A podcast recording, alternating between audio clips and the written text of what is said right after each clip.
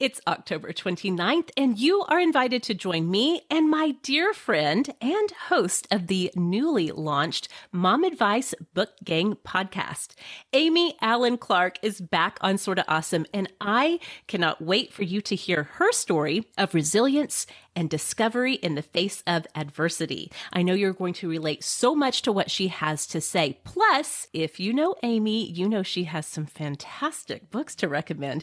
And I can promise you are going to discover something awesome in her recommendations. I'm Meg Tietz, and this is Sorta Awesome.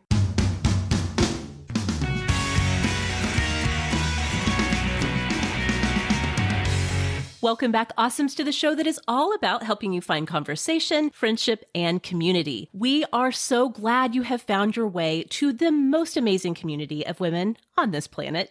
You can find our community online. And if you're digging what you hear today on Sorta Awesome, we would love to have you subscribe so you never miss an episode. And if you really love the show, go ahead and drop us a five star rating and review in Apple Podcasts or wherever you listen to your podcasts. And if you want to get in on all the perks of being part of our Superstar Awesome community, come check out what we have going on on Patreon. We've got bonus episodes. There are tons that you could download and binge and listen to right away. We've got ad free episodes. We will hook you up with our digits so you can send us a text instead of just yelling at us on your phone. we have so much good stuff for the superstars over at patreon.com. So, you guys may remember, especially if you are a longtime awesome, that Amy Allen Clark has been here on Sorta Awesome with us a couple of times to talk all things books and reading. Amy, hi, and welcome back to Sorta Awesome. Oh my gosh, it's so good to be here. I know that we were reflecting. I can't believe it's been since 2016, and a lot's happened since then. So I'm excited yes. to share with you a lot has happened since 2016. And when you and I were kind of messaging back and forth about you coming back to the show, you sent me a screenshot of something that had come up in your memories. I think it was maybe from Pinterest or Facebook or something. yeah. It was, was, something you had pinned. Yeah. yeah. It was a pin of you being absolutely darling, which is totally your niche place to be. Um, and it was on your blog and it was 10 years ago. Oh yeah, gosh. I'm like, this is so funny because we had just been messaging. I'm like, it must be meant to be that yes. Meg's reaching out to me right now with her podcast. Yes, total kismet. So you and I have known each other from way back in our blogging days. In fact, if you guys don't know, Amy started the momadvice.com community back in 2004. And it's a site that's focused on good living on a small budget.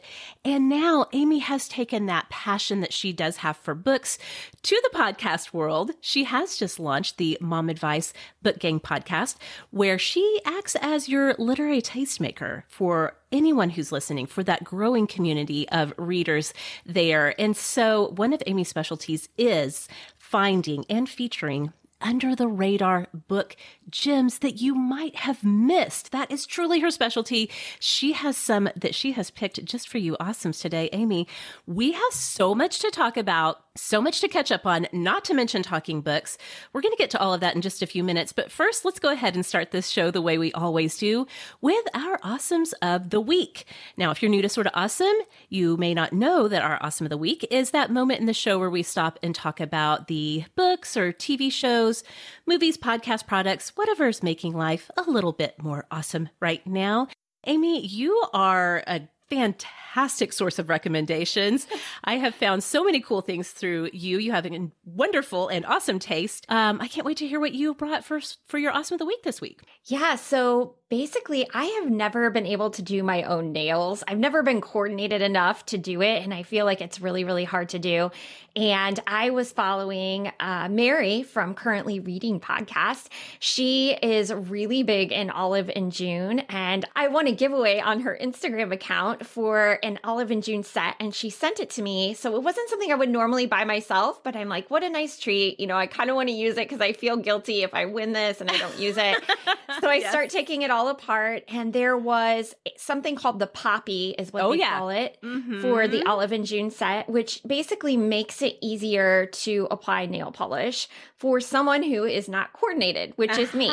Yes. And so this ergonomically correct tool is something that allows me to actually do my own nails myself. And I feel like their nail polish is so good that the end of the brush even makes it easier to apply. So I'm not having to do corrections. And so on Saturdays now, I have established a manicure hobby. I am not very good about taking care of myself, like really making space for self care. Mm-hmm. And this is something that I guarantee myself every Sunday afternoon oh, yes. that I do my nails. And I have started doing all these little routines that my daughter has been picking up on. She's 15. Yes. And now she is doing them.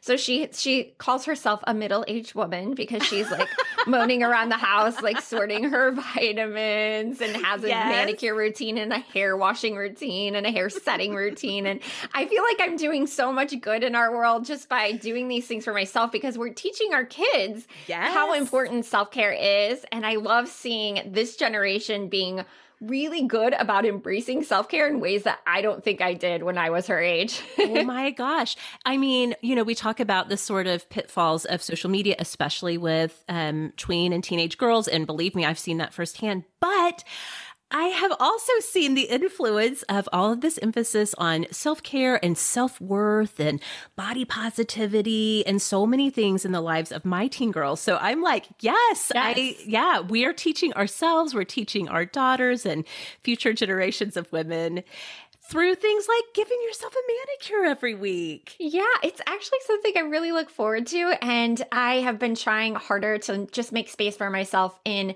these simple ways. It's an yeah. act that's not very expensive, that yeah. doesn't take a lot of time, but makes me feel cared for. And I also feel a little bit more confident when I'm out in the world, when I have my nails done. So yes. I don't want to pay for shellac. I, it's something that I can do myself. And I love that this tool is useful. I would say, especially if you have motor movement problems mm. or have difficulty with grip or arthritis, it's just a really great tool. I don't think it's marketed in that way, but I had an experience with it. I even emailed the company to say thank you because I do think oh. it's such a great thing for people that struggle with motor movement or fine motor skills to be able yeah. to do their own nails is a very like liberating freeing oh. thing. Love that. Absolutely love it. Well, sort of awesome regular co-host Rebecca is also absolutely obsessed with her olive and June and she shows them on social media all the time and stuff. So we will drop a link in the show notes so you guys can go check it out too if you haven't already because I think you're so right. Amy, so many people are discovering like, "Oh my gosh, I actually can do my own nails with the the whole setup that they have going on." So, that is so fun. Um, I did not know you were going to bring a fun beauty product for Awesome of the Week. I brought one too. So we're Yay. definitely tracking um, same wavelength this week. Um, mine is a brand new eyeshadow palette from the company ColourPop. Have you ever used any ColourPop products? No, I am someone who does not know a lot about makeup. So okay. I will be a human sponge for everything you tell me. And I'm going to probably leave this and run over to the makeup store and get it. well, okay. So ColourPop for a long time was an online only, um, vendor of of all different kinds of beauty products they really started with lipsticks and eyeshadows and they were known for creating very affordable and also highly highly pigmented pigmented that's a tricky word mm-hmm. pigmented um, eyeshadows and so i have been using their eyeshadows on and off both the, they come in like single pots that you can get or you can get them in palettes. I've been using them for years, and I just got a brand new palette called Making Mauves. And I am so excited about this one because back in 2018, ColourPop released a palette called Fame like after the um, iconic I'm in show TV show about Broadway from from the when we were younger, Amy. Um, and so I loved that palette so much. It was one of the few palettes they had that had mostly cool tones and a lot of purpley colors. And I have green eyes, and there's this sort of prevailing wisdom that if you have green eyes, that purples and plums really help your eyes to pop. So I was obsessed with that palette. I like used it so much, and it and they last a really long time. And then, you know, so I knew that I was kind of getting close to needing a new palette. They discontinued it. Oh no. and I was so bummed. I was like truly like, oof, what am I gonna do now? I used that palette as long as I could. Um, I had like two or three left in the pans in the palette, and then Nico, this was when he was an early toddler, got into it and like scraped out the rest no. that was in there, and I was like, oh no. You're like adding water. yeah, exactly. Exactly. Yes. So when I saw that ColourPop has this Making Mauves palette that is mostly cool tones, I got it right away. I love it so much. It is truly pinky mauves, some purple. The the Fame palette definitely had more plum going on, and this is definitely leans more mauve. But they're really easy to apply shadows. There's some um, very neutral mattes that they have. They have some with a little bit of shimmer, and then the middle row of this palette has these amazing sparkle shadows. Amy, I don't know if you can tell. I'm wearing some. Yeah, no, you look right gorgeous. you look gorgeous. She's tell- telling me how tired she is from a rough night with kids, and then she comes on here and I'm like, tell me your makeup secrets. well, here's the thing. I was telling Amy before we started recording, I was up literally all night with Nico, who had a tummy bug. I felt so awful this morning. As you can imagine, I had like one hour of sleep. And I was like, I'm going to stay in my pajamas all day, but I'm going to do my makeup because that makes me stunning. I wish you all could see it. That's very nice of you to say. It makes me feel like a human again if I could at least put my makeup on. But this has these really great sparkle ones that are so easy to apply. I just literally dip my little ring finger fingertip in there and just kind of brush it on the lid and it looks fun. I went through a little phase where I was like, mm, I'm probably too old for sparkle shadows. But then as I hit my mid 40s, I was like, I'm not too old for anything. No, absolutely. So anyway, I have been loving this. It is hilarious too. Um, this came in the mail while we were finishing up dinner.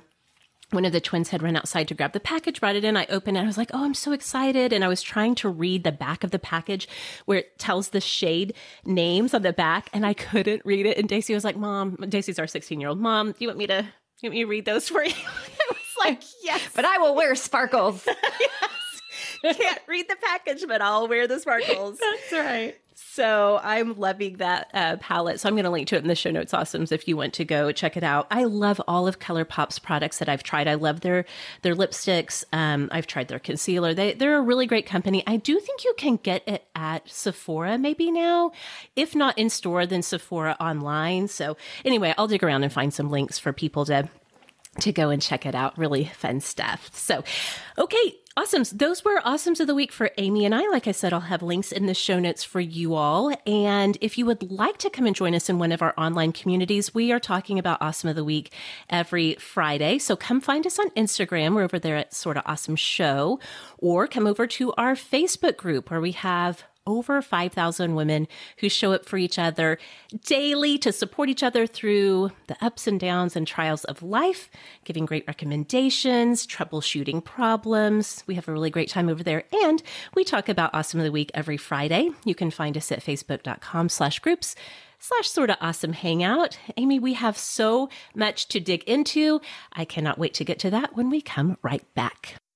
Hey, awesomes. If you've listened to Sorta Awesome for a while, you know that one of my many obsessions is Best Fiends. In my very humble but also correct opinion, it is the best match three style game by far. The rest are basically the same game, but with different color schemes. So Stop crushing the same old candy and try a puzzle game with something fresh to offer. What I super love about Best Fiends is that you play through with an actual storyline. It totally keeps me engaged because you're competing with the good guys, those are the fiends, and the not so good guys, those are the slugs. Your fiends start out as these cute little wee baby versions of their future selves. And then the more that you play, the more fiends join your team. And the more powerful they become, they help you solve increasingly challenging puzzles as you progress through the game. It's an action packed adventure and a brain boosting puzzle game all rolled into one. And with new content added all the time. I promise you, you're never going to be bored. Here's what's absolutely incredible to me Best Fiends has literally thousands of levels and they add more all the time. There's always something new and exciting waiting for me anytime I need just a little bit of a mental pick me up. Which, let's be honest, that's most days these days, right? So, you guys go download Best Fiends for free today on the App Store or Google Play. That's friends without the R, Best Fiends. All right, Amy, before we dive in and kind of start catching up, for people who aren't familiar with you and your work, tell us a little bit about what life looks like for you right now, like where you live, what family life looks like, what work life looks like. Yeah, I live in the South Bend, Indiana area. So I am just about 10 minutes from the Notre Dame campus. And I have two kids. So I have a 19 year old who just graduated from high school and is living at home and has started his first uh, full time job. So he is with us at home. And then we also have a 15 year old who is a sophomore in high school. I am married to my high school sweetheart. We've been together since I guess he was about 15 when we met. He was Oh, just on the cusp of his 16th birthday. Yeah. And we have been together ever since. And he is a programmer and he is actually working remote now. So we are both work at home employees of our own uh, businesses Yeah. and places that he's employed. And we're really thankful. So it's been a new challenge, I think, with marriage, with both. You know, spouses working at home. We've been learning to work together and also set aside time to, you know, walk in the afternoons and things like that. But it is a new dynamic in our family. It's a new dynamic to have a child that's graduated and isn't at school all day. And I think if there's anything that 2020 has taught us is that we can be adaptable people and we will do the best that we can with all of the different changes that have been served up. And so I'm really grateful because it has added some new routines into our life and has made our life better to be together the way that we have been through all of this.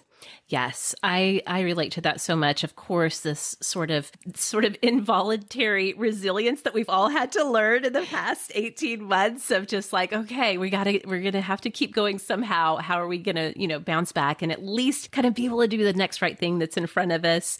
I also know how big of a transition it is when your spouse who has been working out of the home comes home to work and you are also in it. I know a lot of families experienced that transition, especially in 2020 when so many people were working remotely. Some people have gone back, but Kyle had worked outside of the home forever until, gosh, 2014 is when he left the corporate world of uh, financial services and started a business with a partner. And it took a while, honestly, Amy, for us to navigate like, just because you're home, that doesn't mean that you have the flexibility to go do this thing for the family. And like kind of navigating, we've had to shift time and time again. It's like there's never really a like, this is how it's always going to be. It's kind of like, this is how things are right now.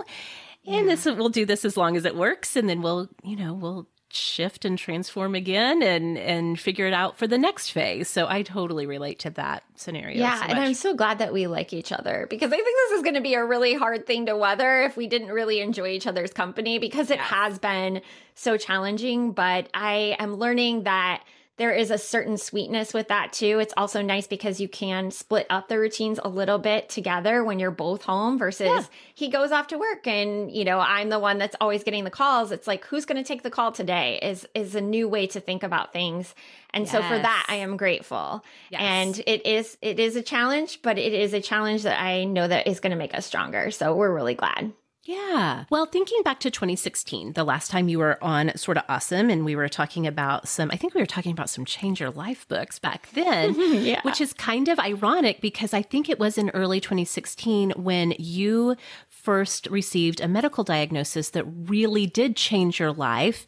Gave you some answers for some things that you had been struggling with, but it, it opened up a whole new world of questions. So, if you're comfortable with it, Amy, if you can kind of like tell us the story of what happened starting with that diagnosis, how it's affected family and, and work life, and yeah, kind of catch us up on what's been going on. Yeah, so I didn't I typically am involved with like EDS awareness week and I didn't do anything this year and I felt a little bit guilty about that. So this is giving me a chance to share a little bit about it because it is considered a rare disease, but it's one of those diseases that is rarely diagnosed, not necessarily rare and as the world becomes more aware of it. I think uh, Sia is an example of someone who just recently had shared about EDS. Uh, Jameela Jamil has it, and Lena Dunham. And as these people come forward and share more about it, we're thankful for their star powers because they are able to get more people to be diagnosed with it. EDS is a connective tissue disease. It affects your joints and it causes a lot of chronic pain. I think, particularly, you may have within your listeners a pocket of people that are going through perimenopause and menopause, which is typically when joint pain issues and things like that and autoimmune conditions for sure start cropping up. People don't weather it as well because it's combining those hormone crazies with this disease. So that's basically the perfect storm for a lot of women. I was 38 when I got diagnosed. I'm 43 now. And basically, it makes everything very, very challenging regarding, you know, uh, typing and holding a pencil and things like that become very, very challenging. It is difficult to navigate chronic pain and parenting, mm. and hmm. also to have doctors who are sympathetic that want to go through all of the challenges that go along with it. EDS, there's 13 different types. I have the type that is the most common, which is hypermobile. Typically, people that have hypermobile type have been gymnasts or ballerinas. They're known for their flexibility, which okay. is really great when you are a cheerleader and you're a ballet dancer. I, it served me well when I was in ballet. I was great at yoga. Mm-hmm. Like I was like mm-hmm. one of the star students, I thought, you know, because I could do all of these great things. Yeah. But what I didn't know is actually that can sometimes be a sign of someone who is hypermobile and has this connective tissue disorder. Okay. So basically, it's genetic. You have a 50 50 chance of passing it on to your children. Usually, when people are diagnosed, it is a diagnosis process for a lot of people. It might be for your parent, it might be for your children. And so that is what our experience was was that both of the children had it, I had it as well. So it was a diagnosis of three people at the same time. Oh wow. What is been challenging with it is that the way that the specialist explains this disease is that each person is a tree and every person has branches. And those branches all look different for other people, but there's a lot of comorbidities that go along with it. So okay. it's not just a simple you have EDS. It's usually you have EDS, you have mast cell activation disorder, you have POTS syndrome, you have ADHD, you have um, autism spectrum disorder. There's lots of different things that can come along with this diagnosis. So it's figuring out each person's individual branches after diagnosis. So that is the hard thing is what happens after this, right? Because yes, you have answers, but there is no cure for this disease. They are still in the process of finding the genetic components for it. So right now they are in trials to figure out the actual gene. They feel like they are making progress with it, but it is still something that is scientifically unknown. Mm. And that is the hard part, right? Yes. It's finding a physician who will treat all of the things that go along in your tree. You know, yes. it's it's never an easy case and a lot of times what your experience as is as a um, patient is that people don't want to treat you because mm. it's a lot of things. It's mm-hmm. not just someone that you can simply slap on a file, like, here, you know, here's a couple pills, like, move on. It's something that someone has to be willing to endure that journey with you. I have thankfully, since that time, just in the last couple of years, actually secured him just prior to the COVID um, scare, is that I was able to secure a physician who now is my like whole person physician, the one who oh, yeah. is my advocate, the one who will you know, talk to other doctors and explain my file and make sure that things aren't happening that shouldn't be happening. And if there's anything that I can say about this experience, is that if you have a very complex health history, look into concierge doctor services or mm. direct patient services. They may call it, um, I think it's, I think it is DPC or something like direct patient care. Okay. But there are physicians out there that you can secure with a monthly rate. Oh. And you can have this experience with a physician where they are offering you more time, more flexibility, are able to actually take that time with you because everyone is only getting a short amount of time with their physicians mm. right now. It's a very factory experience to mm-hmm. go through. And when you are multifaceted with your diagnosis, it is so helpful to have one person be your advocate. And a lot of people don't know that that is an option. Even if you have health insurance, even if you don't have health insurance, they can always find really good deals and take the time with labs that maybe you would not get in a traditional doctor experience. That is huge. Oh my gosh. I'm thinking about my own mother has multiple sclerosis, has had that since I was two. And so growing up firsthand seeing how autoimmune disease impacts a person holistically. Like you said, it's not just a one one thing that you can be like, well, this is the thing and here's the treatment and now move on. Um, knowing how doctors have to or should communicate with each other because when we're talking about like an autoimmune disease, then there's so many different different things that go into that. Some of my closest friends also have varieties of um, health issues going on that are so deeply interconnected that you can't, if the if one sy- symptom pops up, it's rarely as simple as just like, oh, we'll just do this thing and expect it to not, you know, have these impacts on other things that are going on in the body. And so um, that is huge. I had never even heard of this, yeah. of being able to have like one kind of point person that's, that is a doctor that can communicate with other medical caregivers to make sure we're all on the same page for care. That's amazing. Yeah it's it's one of those things that I wish more people knew about and I know it's not accessible to everyone because it is an expense. It's an added expense upon your health insurance. But I will say having someone lobby for you in mm-hmm. every situation where you're getting thrown at a new specialist to set them up for what's going to happen or what you can't do. Um, unfortunately, I had gotten hospitalized last fall and it was very complex. And he went to bat for me. He called ahead. He let them know what could not happen in that ER, what could happen in the ER. And when you have something like EDS, it can really give you a setback if someone treats you incorrectly. You really need people to be educated about your disorder. And so having someone be that vocal piece in my story is huge and and making sure that the right person's assigned it is worth every dollar of that hmm. experience. Mm. Can we afford to do that for all of our family? No, we can't. But what has been nice is that I actually know a lot more. Even something like navigating a vaccine is yeah. tricky when you have a d- disease like I have, with mast cell disease being, and particularly something that could be really high risk. I was able to talk to him about mm-hmm. that and what I should do, what next steps. And he guided me through that.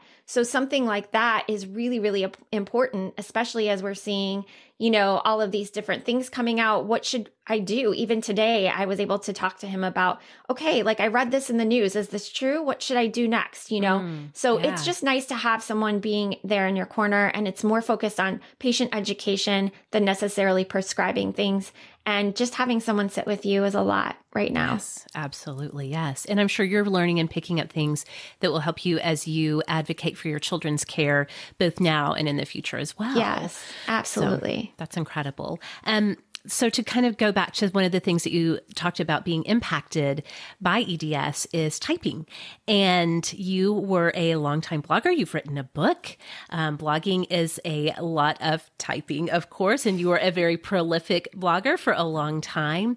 And so as as you received this diagnosis in 2016 what impact did that have as you thought about i mean i'm sure of, of course there was just the personal process right of processing mm-hmm. like this is my diagnosis this is what's going on with my children that's a lot but once you kind of got your feet back under you what did that begin to look like for the work that you'd been doing for so long yeah so with my job my primary you know source of income really was doing craft and food and DIY photography, the execution of those projects, the shopping for them, the writing of that, all of that was creation all the way to the end was huge. It was just a lot of my income. It was a lot of my identity. I mm-hmm. think that that was really hard. So someone telling me, "Hey, you have these new limitations and you're not really honoring your body." That is not okay. Like, I need to figure out a different way of making money.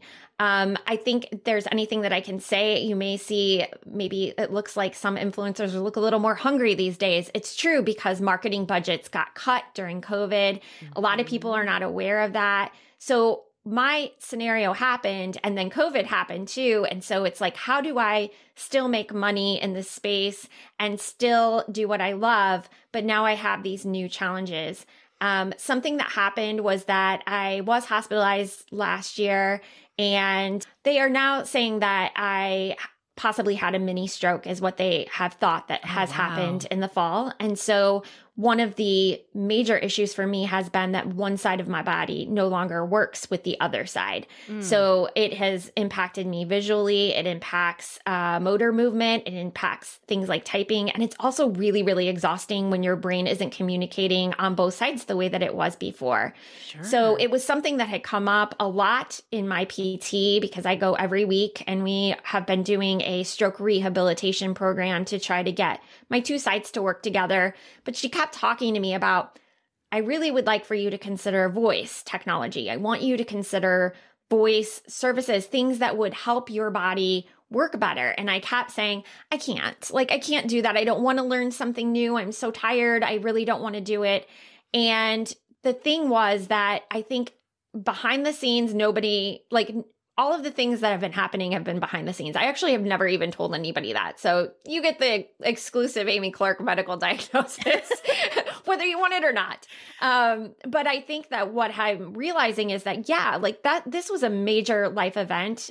And I need to start thinking for future Amy. Like, what Mm. does that look like for future Amy? And one thing that is a place of privilege is that I do not have to work. Like, I could not work. I could rely on my husband's income. We would be totally fine. This is something that a lot of people don't have the luxury of doing. So why don't I just lean into that? But the truth is that my identity and my self worth and my purpose for my step is that I do have that in my life. And Mhm. I am not willing to give that up. So that means let's rethink this space and how can I retool it? And that was really the reason why I have been moving towards going into a podcast yeah. instead of doing these very long blog entries where I'm sitting at a desk. I can now use my voice, which is not impacted uh, by any of this, and start moving towards something that is healing for me to be more still and not be doing these things where I'm, you know, causing more stress on my body. So I'm really thankful. I love that. First of all, thank you for trusting all of that to our community. I mean, you know the awesomes. You've been with us from the start, so you know that that they are worthy of that trust. But that means a lot. Thank you for trusting that to us. And I love hearing you say that that that launching a podcast has been more than just like, hey, I'll start a podcast, that it comes from a place of desire, your desire to keep working and to work through these challenges that have come along to reignite and like reconnect with that inner desire and that inner need to put work out into the world. And also, I love hearing in your story what was so true for me. If you're new to, newer to Sorta Awesome, you may not know that when I started Sorta Awesome in 2015, I was coming at a place of healing and recovering from severe postpartum depression. And it was what I, that was the work I needed to do in that time to kind of find myself again. And all of this connects to something I feel so passionately about. Amy, as a new podcaster, I'm sure you've noticed this. We were, we were laughing uh, about each of us teaching ourselves how to podcast via the YouTube bros, which YouTube, I like smash that like button. yes. So much of the audio and visual video industry really is dominated by male voices, male presence. And so, and, and I know through my work on Sorta Awesome for years that so many women are genuinely insecure about their physical voices. It's not even a matter always of like, I don't want to, you know, make a statement online or I feel uncomfortable speaking up. They feel uncomfortable hearing their own voice. Uh, my own children, I hear this, I hear them saying, when Daisy was on the show recently, she listened to a little bit and she's like, oh, I can't stand it. Um, and, and I hear that resistance that you maybe had at the beginning of like, I don't want to learn anything voice technology. That's just, you know, feeling kind of reluctant and resistant to it, but then being able to push through and really make this big pivot, which allows you to still be connected to something you've been passionate about for years. It's just in a new format now. Yeah. So- And there is like, I think personally, I found there is a lot of vulnerability that comes with podcasting, which I'm sure Absolutely, you've experienced. Yes.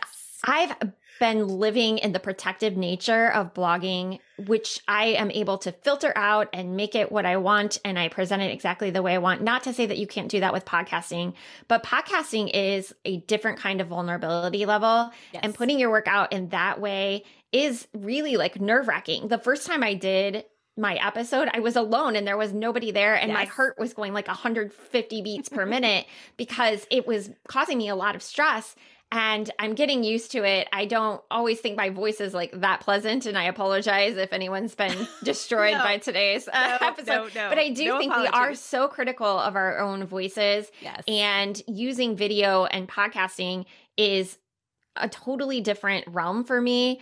It's like starting all over, but I think that it's going to be a good thing in the long run. Yes, absolutely. Um, well, I've been tracking along with Book Gang since it started because. And we're so thankful for you. Well, yeah, definitely. I'm just like so proud of you. I am such a huge enthusiast of women using their voices, but I knew for you that there was this very specific connection to being able to, you know, um, come back to the work that that you were so passionate about. Uh, when you were blogging actively, I loved that you would do these author interviews that yeah. would go in depth behind the scenes. I always felt like we got a little peek behind the scenes with authors. You you have a gift of asking authors really interesting questions about their work, drawing out um, things that I wouldn't think to ask an author. And your passion for books and reading comes through so strongly. So I have to think that as you're thinking thinking about should I do something book wise, but you know, podcast or do I do videos or like whatever, that that kind of constant love of books and reading and getting to connect to readers, but then also to authors. I have to think that was such a great, compelling force to, to push through the friction of starting something new and to launch a new podcast. Yeah. And I will say too, I mean, I started in 2004 with the blog and I wasn't strategic at all about what I was doing. And I really just kind of like was writing about being a mom at, at, the beginning. And it kind of it just on its own evolved into that, what it needed to be in order for it to be a sustainable business. But I think now I'm coming into it. I'm I'm in my 40s. I've been in the space a really long time. I'm uh, basically the fossil they present at mom blogs. They're like, she's still alive, you know. she made it. Like this is someone who was like on Blogger and she still, you know, can do it. So I I will say I'm actually really proud that I was in those trenches, but it also enables me to start things in a much different way than I did before, where I'm like, let's be really smart about what we're doing. Let's let's be very focused. And book content is something that's always been super popular on the site. Mm-hmm. We started growing the Facebook community first, just seeing like if I separate this community out, what's going to happen? So we have about 4,500 members in that space. Okay, now we know we have an audience for that all right, now let's build out uh, book retreats, which is something we were doing uh, yes. uh, prior to the pandemic. So, yeah. in person retreats of getting mm-hmm. together over books. And so I thought that was going to be the thing. Like I'll stay at home and I'll, you know, be able to go and do these trips with people. And it was so magical. But then, of course, COVID happens and it's like, okay, pivot again, pivot yes. again. And, you know, the people that are going to sustain their businesses through this are the ones that are able to pivot. So that podcast element, it's like, well, if I can't have you, you know, host you in my space, what can I do instead to make you feel like a part of my space? And the podcast was just a great way to do it. And with that many people in a community, it's like you have endless guests. You can ask anyone to come and join you and talk about books. They're passionate about books. I think what surprised me has been that people feel almost flabbergasted if they're asked, like, oh, you're going to have me on your show. And it's like, yeah, you're the one with all the information and I need you more than you probably need me. And there's such a different kind of intimacy when you have someone in your community being part of something like that, oh, yeah. getting to see them and be part of that. It has made a much more intimate experience with a lot of people now just having them on as guests. So the the focus of that was very natural to me. It felt really good.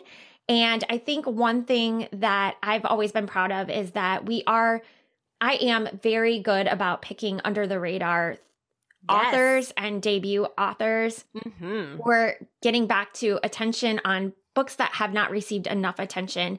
Yes. My whole identity is wrapped up in telling you about a book that you've never heard of before. And yep. my joy is hearing that that book ended up being your favorite. And so that is really what the book club's about. And I spend really honestly, I started this summer until it'll be up until the end of November that I am picking our books for our book club. So we do 12 selections And it is a huge undertaking. I can't tell you how hard it is to do a year of selecting books, but I love the system because people know, okay, I'll go to the library, I'll I can map out my books. I don't have to necessarily spend money if I don't want to. Yeah, that's right. And I can participate and I know exactly what's going to happen within this group. And so I have been working really hard to get these 12 books all selected for our year and it's going to be so fun and magical and I love that the focus isn't on those big books that everybody's handing you or ones that you've already heard of or sitting on bestseller tables. These authors are very motivated to be a part of that experience because yes. they need people to read these books. And when we find books like that, we want to support authors that don't have those big marketing budgets, that don't yes. have a PR agent who's working mm. tirelessly for them.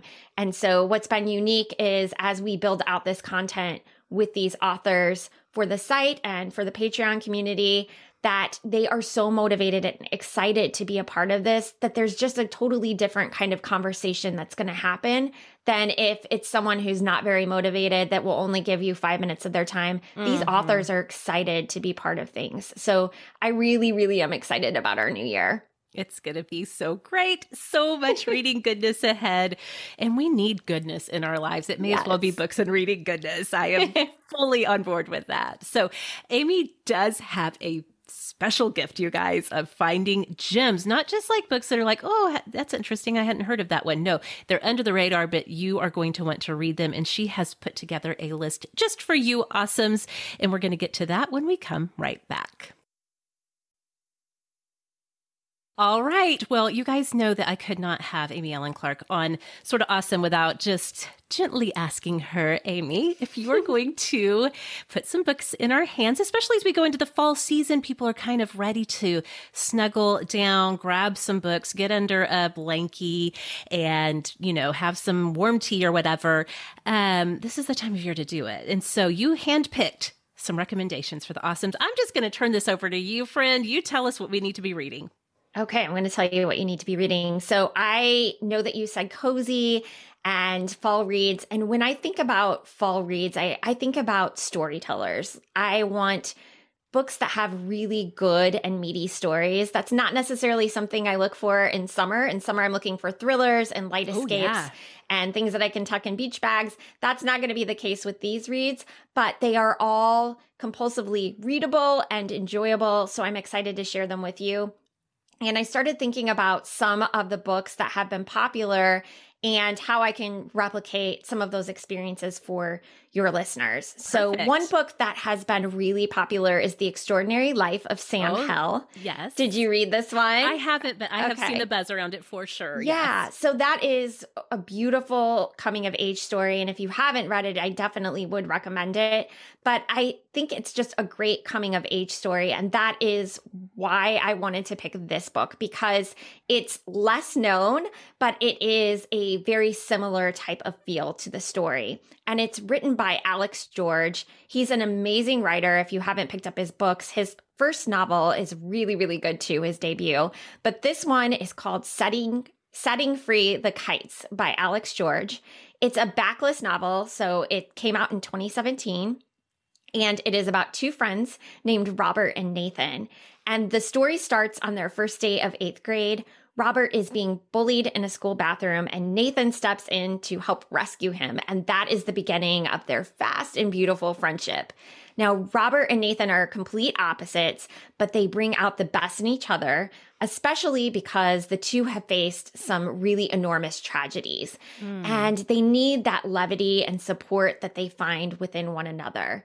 And I feel like although the tragedies could be heavy, it does not weigh down our story. It's a beautiful story about boys becoming men. It's about first loves and best mm. friends. And they also have some pretty creative acts of revenge when oh. they are going to get back at this bully. Yes. So basically, it, this book reminded me a lot of Ordinary Grace by William Kent Krueger.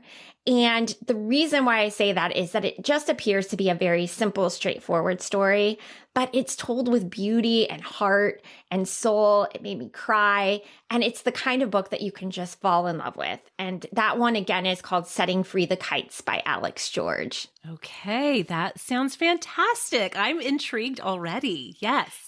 I wish this book had more buzz. So I'm hoping that more people will pick it up because it is one of those under the radar picks that I've enjoyed as far as coming of age stories, one of my top favorites. Oh, good. I love a coming of age novel. Love that whole genre, the whole trope of it all. I can't wait to pick this one up.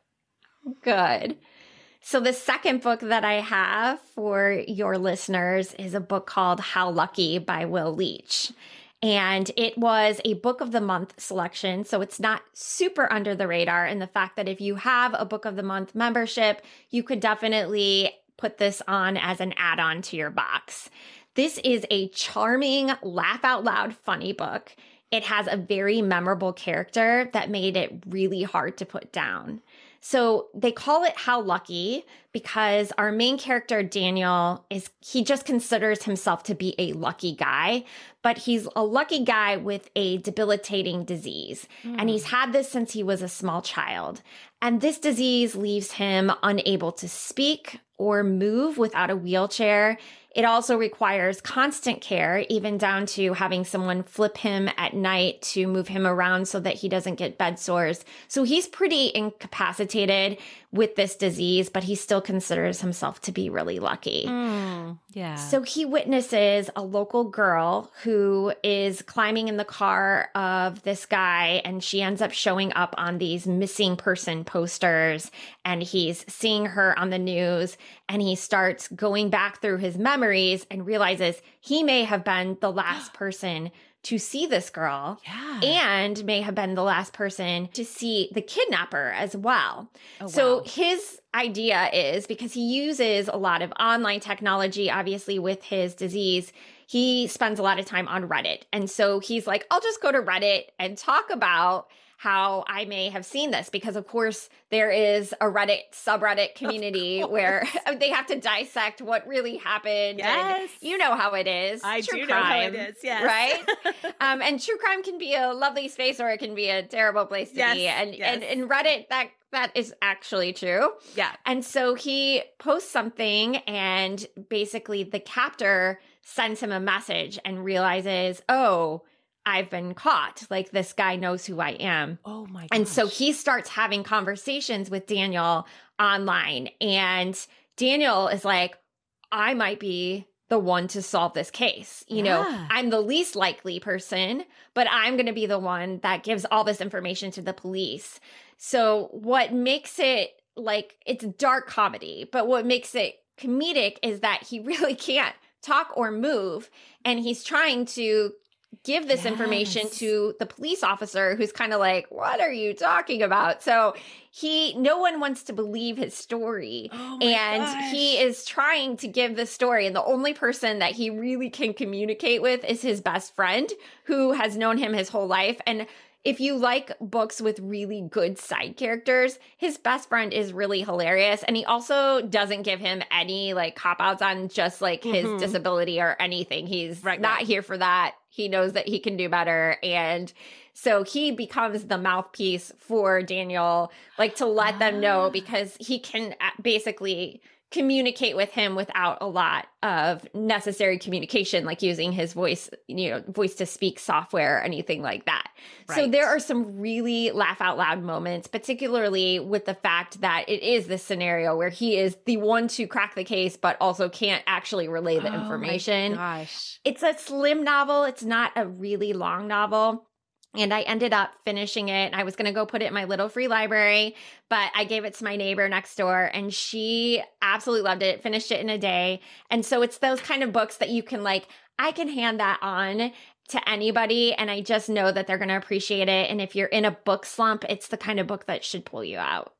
That is what exactly what I was going to say. It sounds like a great slump breaker book, first of all. Secondly, you had me at Reddit. I spend a lot of time reading Reddit. I'm not very active in posting, but as I was up through most of the night last night with Nico, who was sick, I was like, I'm going to go visit my friends on Reddit. So I go yeah. just read threads on my in my favorite subreddit. So, Amy, I'm so glad you brought this book because 100% I'm going to read that one. Sounds yes. amazing. So it, again, that one was called How Lucky, and it's written by Will Leitch. And I guess he is a sportscaster. Oh. And this is his seventh book. So okay. it wasn't a like first debut, but it isn't one that I've heard a lot of people talk about, although Stephen King did give his stamp of approval on this one. So okay. if, if Stephen King uh, reviews are important to you, it is endorsed by Stephen King. Good to know. Good to know. Okay, what else do you have for us? So, my next book is actually giving a sneak peek into our Mom Advice Book Club year for 2022 because oh, this good. is one of my selections for our year. It is a YA novel and it is written by Jeff Zentner. And Jeff Zentner is my favorite, personally, my favorite YA writer. Oh, so if you okay. have not read his books before, I, he is the kind of YA writer that it is appropriate to hand off to your child, but it's not immature in themes mm. for adults who might want to read his work. Okay. And I discovered him when he came out with his debut. It was called The Serpent King. It's a beautiful, beautiful friendship story that I highly, highly recommend. But this one is called In the Wild Light and it is his latest YA release. And something that Jeff does really well, if you like stories set in Tennessee, he tells a lot of stories that are set there. Okay. So I rave about him all the time. He's one of the most fascinating people. When you look at his past interviews, what I appreciate about him is that he is self taught. He is a self taught writer. He's self taught himself guitar and is also a rock band member. Whoa. He taught himself poetry and he's planning to release a book of poetry. And he really accredits a lot of his, you know, success with people that were willing to share with him and he just became a sponge for what they do. And now he is super successful. Publishers weekly named this book as their top 20 for the oh, year. Wow. so definitely check it out. Even though it is under the radar i feel like it is getting a lot of notoriety. And so i'm excited for jeff about this release because it is so amazing. So if you are looking for audiobooks in particular, this is one that I would recommend in audiobook format. The Perfect. narration is done by Michael Crouch, I believe is what his name is, but he is a magnificent storyteller. It has an accent, but it's very just beautifully told. And this one is again set in a Appalachian town. So it's about two best friends, Cash and Delaney. They both have the shared experience of being children of addicts and growing up in a small town. Now, Delaney has been her own parent, basically. She mm. didn't have anybody really to parent her.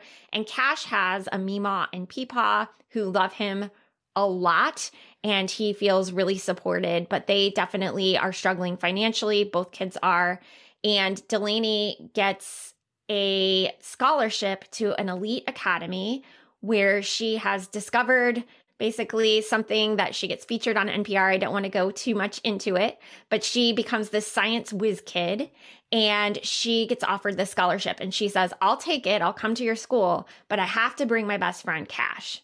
Mm. Well, Cash wants to obviously take this incredible opportunity, but he has grandparents that absolutely love him and his grandfather is suffering from emphysema. Mm-hmm. So he is really reluctant to leave them behind, but it's really their encouragement that allows him to accept the scholarship.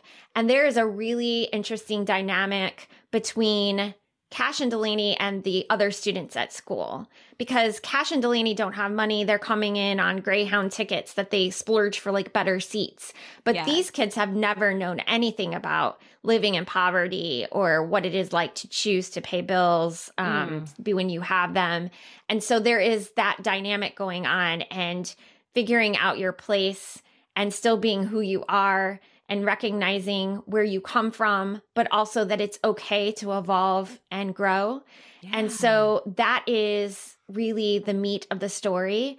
And I found myself crumpled in a ball at the end because the narration is just so beautiful that you can't help but be swept away. Zentner's yeah. so talented. It's such a beautiful story. And I was like laying on the floor crying mm. because this just these relationships, these side characters, every element of the story is thoroughly enjoyable and moving and just a portrait of how we can still come home at any time and mm. still grow and be different people.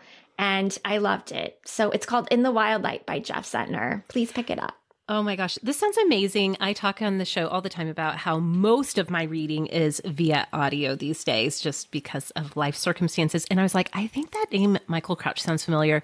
I looked at looked it up quickly as you were talking, and he has done a ton of narration, especially in the YA genre. So I love YA. And so I've listened to a lot of YA and I was like, I knew I knew that name. So yeah, uh, I didn't realize he's so notable. And I, I think that's one thing that I don't really explore is like, oh, hmm. I really enjoyed this. I don't think about it as, oh, this is a narrator that I like. I should go find other pleasant books to listen to. Right, right. And right. after this one, I, the reason why I knew his name is that I immediately went there.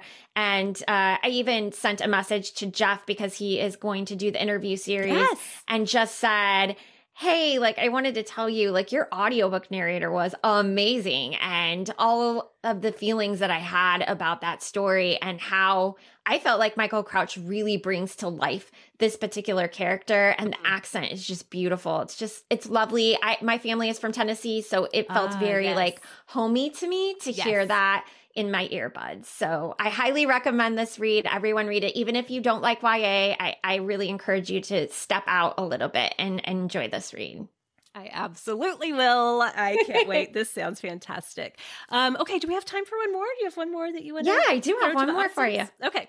Yeah. So I am preparing for a podcast with my best friend. She's South Asian and she wanted to do one on South Asian voices. So yeah. I started looking at my stack and I'm like, you know what? I am not reading enough South Asian voices. And this has been the motivation that I need to add some new voices into my stack. And that is why I stumbled upon this novel. Okay. So it is a debut novel. And I wanted to add one thriller because I do think thrillers are important in the fall, even, yeah. uh, even though like thriller season for me is summer. This is a meaty thriller, so it's perfect for fall. And it's called My Sweet Girl. And it's written by Amanda Jayatissa. So it has been compared to Hitchcock. So if Ooh. you like Hitchcock type yes, of stories, then I think that you'll like this. Sounding. Yeah, definitely. Yes. Now, I will say it does have a little bit of a trope in it where it has an unreliable narrator, which okay. we do find a lot in thrillers. And some people do not appreciate that. And some people absolutely love a unreliable narrator. In this case, I feel like it works. Sometimes it doesn't, but I feel like the author really created a unique layer with her use of unreliable narrator. Okay. So in this story, we have a lady named Paloma who happens to be taking a lot of pills that do not play nice with her booze. Oh. So she knows she's not supposed to be, you know, doing any drinking with the medication that she's on, that her therapist has put her on, but she goes to this combo anytime that she's feeling anxious, insecure, and usually in the moments in our story where we need her to be reliable, she is going to be the most unreliable source. So uh-huh. I just want to prepare you for that. Okay. It's a combination she knows she's not supposed to be indulging in. We all know she's not supposed to. And several times in the book, I'm like, please don't do it. Don't get a drink. And then she goes to get a drink. She totally does. Yes. so Paloma is struggling a lot because she grew up in an orphanage and it's set in Sri Lanka, which is a setting that I have not read in a book. So that was also a really nice, unique detail for me as a reader. Um, in this, you see that Paloma is there with a lot of other little girls who are looking to be chosen for adoption. A fancy white family comes in to try to adopt a daughter. And Paloma is chosen for this adoption, and she gets to leave behind this orphanage in Sri Lanka and start a new life in the US. But when she leaves, she's constantly reminded about these girls that she has left behind. Mm. She's haunted by memories of them. She also has a lot of guilt about why she was chosen. And there's a lot that the reader gets to unbox with the reason she is chosen Mm. over the other girls. So Yeah. now she's 30 years old and she's living with a roommate, and her roommate finds out something about her that will blow the cover on all of these things that she has been hiding. Okay. So she is very worried about what's going to come out in the world. yeah. She's going to she's very worried what will come out in the world. And the thing is that she comes home to deal with the situation cuz he's blackmailing her. And what she finds is he is dead. And she blacks out because, you know, Mm. what is she going to do? She's really stressed out. She's going to Yes. take some pills. She's going to do a little booze and then she passes out. And when she wakes up, the body is gone. Oh my Okay. gosh, this is a great setup. Yeah. So then the reader's left to wonder is Paloma involved in this? Did she do something? Because she is doing a lot of shady stuff. Yeah. And what other secrets is she hiding from you? So Mm. I will say this book did have some lagging in the middle where I feel like it could have benefited a tiny bit from trimming. Mhm. But in the end, due to a lot of the plot twists that this author took, I enjoyed this start to finish. It has really intelligent twists, and she has a way of bringing all the strings together that gives you that satisfying thriller like resolution that you're after. So it's called My Sweet Girl by Amanda Jayatissa. Wow. Oh my gosh, Amy, these are amazing. I have not heard of a single one. So My work here is done. that's right. Yes. Yay for Under the Radar. What a great list to give us. And I love that you picked one of the books that's going to be part of the Mom Advice Book Gang uh, year of reading for 2022. So, speaking of that, I know so many awesomes who are listening are going to want to know where do I go to find more of Amy and her book talk like this. So, tell us everything we need to know about both the um, the podcast, but then also Patreon because that's where you are really providing some more hidden gems or not so hidden gems, some more real gems um, for your supporters on Patreon. Yeah, so the Mom Advice Book Club is available on Facebook. Just search Mom Advice Book Club and it should pop right up. The group is free to join, but we also have a Patreon community where we create very unique bonus experiences for our readers and listeners. And so, one thing that I really struggled at the beginning with the Patreon space is that most people are offering bonus podcasts. And in the beginning, I really didn't have a podcast platform. So I was Yeah. offering some different things, which I think are unique to my community as well. Yes. I have a background in music and Yes. I have worked as a DJ and things like that. So I utilize that in Spotify playlists for our listeners and readers that they can download a playlist every month that is themed. A lot of them are around reading themes. So I like to find Mhm. under the radar artists as well and songwriters. And so that is one part of the experience. Now that we have the podcast, I do a bonus episode after every podcast episode where you can learn about one single book, a 10 minute podcast about what that is. And then we also have a newsletter where you get to download all of the book reviews without any ads. And also, I try to put together all the book news as well. So if things are coming out to Netflix or movie adaptations are happening, I want you to know that. I'll also give you the list of all the big book club books that you should be aware of with like Reese and Jenna and all the people that are creating out there as well. So it's a really, really nice community. But one bonus feature that we will be featuring in 2022 is that we will have author interviews with each of the authors. And I'm extremely excited to do this. I start taping them next week. They will be video interviews where we have very intimate discussions about how they put this book together. And honestly, it will be a different kind of experience. I spend a week researching whoever is going to be on because I don't want to ask them basic things like, what's your favorite color? Tell Right, me right, what right. your writing room looks like, which is not very interesting at all. But like with Jeff Zentner, I would ask him, okay, I understand that you wrote this book on a bus commute back and forth. And I'm wondering, how did you do this on your phone? And also, what did that look like when you didn't have a commute with the pandemic? Those are the kinds of things that I want to know. So I'm very Mhm. curious about each of these writers. I'm loving researching for these. It's going to be really, really awesome. And it fits with your community. Sorta Awesome. Definitely. Very awesome. Full disclosure, I'm a Patreon supporter of Amy's work, and I have been since she launched it because truly, like what you were just describing, how you plan the, the author interviews, it is so apparent that so much research goes into that. This is not like any you know little brief snippet you're going to get where like you know when authors kind of do like their press tour or whatever yeah. and they're answering the same kinds of questions. This is not that you guys. This is like you are going to feel like you know that author as a human being because of the way amy crafts these interviews. So that's huge. But also you guys her newsletters that she puts together a reader's delight they are fantastic, Amy. You cram so much in there, not to mention your playlist. I have been following and loving your Spotify playlist basically since we got access to yeah. Spotify in the US, I right? Back in that. Like you 20... were a groupie in the beginning. Absolutely. Yeah. I have been.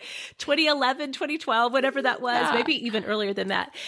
But Amy's taste in music is impeccable and she makes a great playlist. So I just have to give a plug because truly the work you are doing is fantastic. And there's so much of it and so much to look forward to in 2022. And we just, we all need something to look forward to, you know? Yeah, I, I'm so thankful. And I know that I said this not on the podcast, but I will say it for your listeners that so much of what I do is inspired by the work that you do and the community that you make. And one thing that I've always appreciated is just how warm and kind everyone is in your community. Yes. I just hope to replicate a small way all the good things that you're putting out in the world. So I'm thankful for you. Well, thank you for saying that. We do have an incredible community, and I'm so grateful for them and so proud of them too, for sure. Um, let's see what I feel like I was going to ask you. Oh, also, if you guys don't already follow Amy on Instagram, you maybe have come across her without putting it together who she is, but you put together these amazing meme collections every Tuesday. Everybody looks forward to them. I know I do. I'm like, it's Tuesday. Got to go see what Amy found for us. Um, but tell tell us all of so we can find um, the Book Gang podcast by yeah, searching. Mom Advice Book Gang podcast yes. is available on Apple or wherever you get your podcasts. You can find me on Instagram at Mom Advice you can find me at momadvice.com. So, all of those different places, and definitely the Mom Advice Book Club as well is a way that you can connect with me and discover more about what we're doing over there as we discuss these next upcoming 12 books. Yay! So excited. Uh, awesomes, as you may have guessed, we will have a we'll have a list of all of these links to the books, to Amy's places all around the web for you in the show notes, so you can find those easily and go check out Amy's work. Um, friend, thank you so much for being so generous with your time, with your brilliance when it comes to books, and again, thank you so much for trusting so much of your story to us. This has been amazing. Thank you, my friend. All right. Well, awesomes, you know, you can find me as Sorta Awesome Meg on social media. And don't forget, you can find the show basically by searching Sorta Awesome wherever you are all around the web. We would love to have you join our community there. You guys, thanks so much for listening. We'll see y'all next time.